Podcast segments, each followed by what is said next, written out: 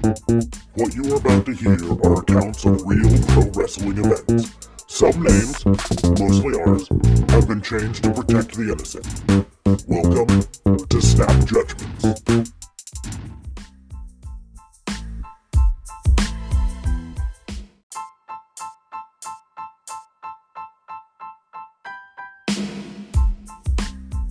Welcome to Snap Judgments AEW edition. We are going to be talking uh, today about AEW Dark and AEW Dynamite uh, for the week um, of April 7th and 8th for those dates. Um, before I get into it, though, I always like to remind people that uh, Raw and Order Wrestling Booking Unit is part of the Tatnus Co podcast network, so you can listen to this and all the other Tatnus Co podcast uh, podcasts uh, at tatnusco.com. Go there, check us all out, and and see what we're all about. Um, but uh, we'll get into this right away. Now, of course, these were all pre-recorded so uh, AEW pre-recorded, I think, three weeks um, at a undisclosed location that later we found out is the Nightmare Factory in Atlanta, Georgia. Um, QT Marshall's um, training facility that he runs. So um, these are all, both of these are fairly local talent heavy, um, which is not a bad thing. Uh, AEW went Ken all in and invited a bunch of the local talent to help them out and help AEW out. So, so um, we'll just start with AEW Dark um, on the YouTube channel. It uh, was a fairly short episode. I want to say it was like 36 minutes long, not quite the full hour. But um, it had some good matches all in all on, on it. You know, you started off um, with uh, Tony didn't. Oh well, these are the matches uh, as listed on it. It started off with QT Marshall versus Lee Johnson, a uh, local talent, like I said. Um, kind of a nice thing here. Uh, I would assume Lee Johnson is someone who trains at Nightmare Factory, um, and QT Marshall being the guy behind Nightmare Factory for the most part. So having them them have the match together being trained by him is kind of neat. Of course, QT Marshall gets the win. Um, he's the the star of this. That's the downside with these is you'll see a, a few more predictable matches when you've got a, a unknown talent versus the known talent. Um, but I'm, it's not really a bad thing. Uh, then you had Ryan Piles, another local talent, versus Wardlow with MJF there, and uh, it's like a nothing match. It's minutes long, if even that. Um, Wardlow hits the F10 and wins, and I don't even know if it lasted a full minute. Uh, I think he spent more time walking to the ring and and uh, taking off his his outfit before uh, the match. So, uh, and then for the main event, you had Tony Donati once again, another local talent, versus Kip Sabian with Penelope Ford out there a good match all in all, but it really wasn't one again very long. I mean, in the end, you know, with 36 total minutes and talking in between it, they didn't have a ton of time for it. Um, but Kip Sabian ended up winning uh, with a submission hold, uh, so Donati tapped out for it. So a good little little exhibition, um, but not a ton of of meat to the bone on this one. So, um, oh, I mean, overall the matches were good, but it was just a little disappointing how short it was. Um, but I guess we have to give AEW credit because they don't really promise it to be an hour. And since it's on YouTube, it can be however long they decide to make it. So um, we'll move on to AEW Dynamite. Once again, this was uh, pre recorded at the Nightmare Factory in Georgia. Um, on tap for tonight, we had the first match from the uh, TNT Championship tournament. We had uh, Britt Baker taking on Hikaru Shida. We had Kenny Omega and Michael Nakazawa versus the Best Friends. Lance Archer and and Brodie Lee were also scheduled for single matches. And the commentary for this was Tony Schiavone and Chris Jericho. And uh, before I even get into talking about the matches, I just have to say Chris Jericho was an absolute delight he was funny, he was insightful. He didn't play the heel too heavily. So often when you've got uh, a heel commentator, they really just lean into this. I'm a bad guy, and and he didn't. Like there were multiple times he was like, "Listen, I don't like Kenny Omega, but this is a very entertaining match," and that's something that I think Chris Jericho understands more than most people. That the best heels get to be the best heels because they build up their potential opponents, right? It's not all about dragging them down and dragging them through the mud. It's about building them up so that when you cheat to win over them, it makes it even more devastating, sort of a thing. So, um, opened with a Jake Roberts promo uh, talking about Lance Archer and how he's there to kill people, basically. Uh, and then the first match was Lance Archer the versus guy named Alan Angels. Once again, a, the local talent, I'm sure, uh, and it was a total squash match. Lance Archer won very, very fast. So not a ton to say about it. They're really trying to build Lance Archer up as a as a monster. Um, so not not the worst way to do it. Just have him destroy people. Uh, moving on, we went to Hikaru Shida versus Britt Baker. Um, this was a hell of a match. It was um, competitive between them, back and forth.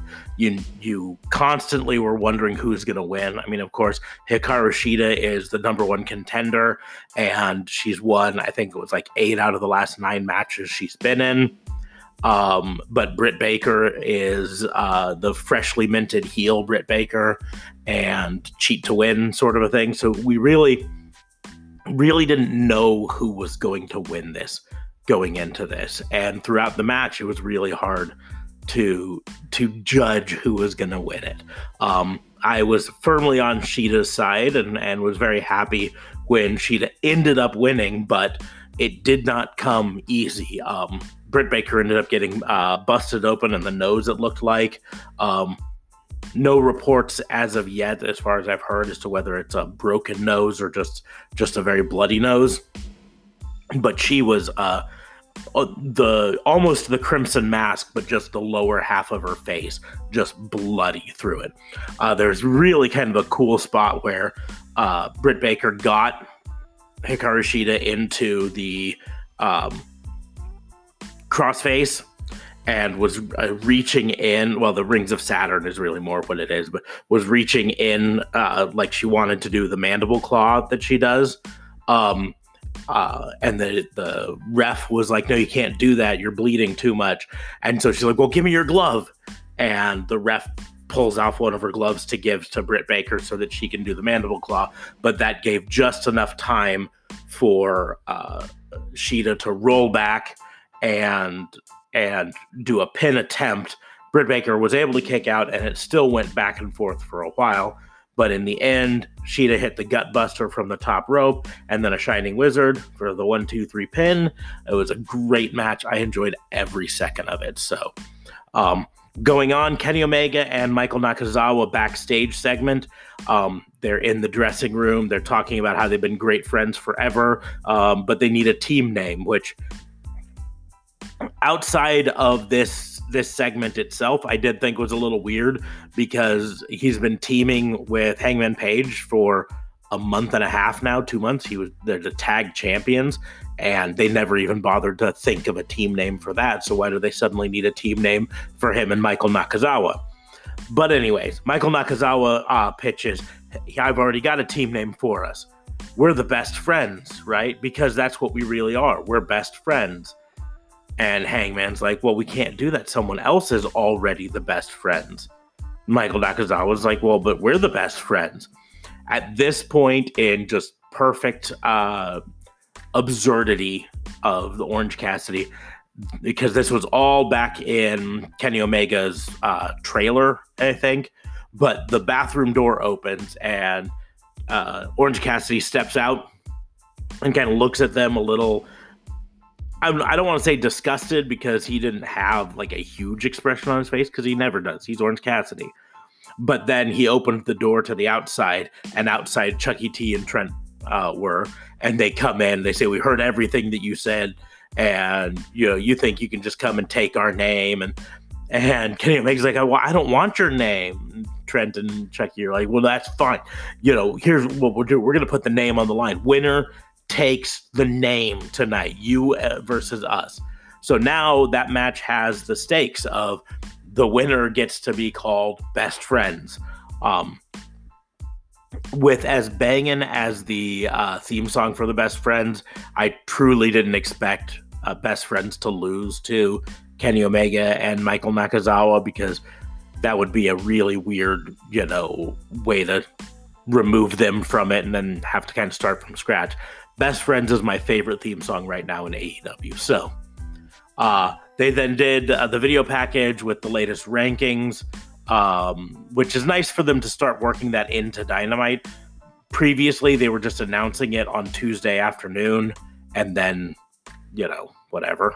It didn't really come up on that. Like they'd maybe sometimes show it, but this was a nice video package with Excalibur doing the announcements and, and kind of talking about why they're moving up or moving down.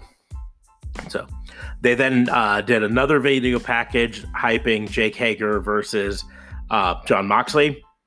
Um, and, and so it was good, you know, building up Jake Hager as kind of this MMA monster. And then Moxley as the I don't give an F. I'm gonna come here. I'm not here to make smiles. I'm here to to be ugly and violent, right? Um, we moved on to the best friends versus Kenny Omega and Michael Nakazawa match. Um, it was a good match back and forth. These are all very, very, very talented uh, people. And so uh, didn't expect anything different. Orange Cats even had some comedy spots in the middle. Excuse me. Um, but in the end, uh, we just knew that in the end, um, Trent and Chucky would win. And sure enough, that's what happened. Trent and Chucky were able to win, and so they get to keep the best friends uh, name. Then we had a Brodie Lee video. Backstage, him talking to the minions, um, ripping on two of them for not dressing as sharply as another one. Uh, kind of fell flat. It, it, it wasn't quite as good as the boardroom ones. That those kind of had a had a level of production that this one didn't have. Uh, we have a Britt Baker promo where she's backstage, still bloody in the face. Uh, she claims she Shida's the dirtiest wrestler she's ever been in the ring with. Um, said that you know it's a good thing Shida didn't touch my teeth, um, but that it's okay because I would have fixed them myself because I'm a dentist, right? And we're like, oh, oh, Britt Baker's a dentist. I didn't know that. Then, confusingly enough, they followed that up with another video package for Moxley versus Hager. And I was just like, do we need two of them in one night?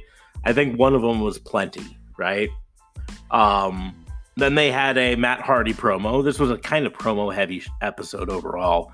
Um, but it was still kind of fun because he, you know, uh, eventually ended up challenging Chris Jericho to a, a elite delete match at the Hardy compound.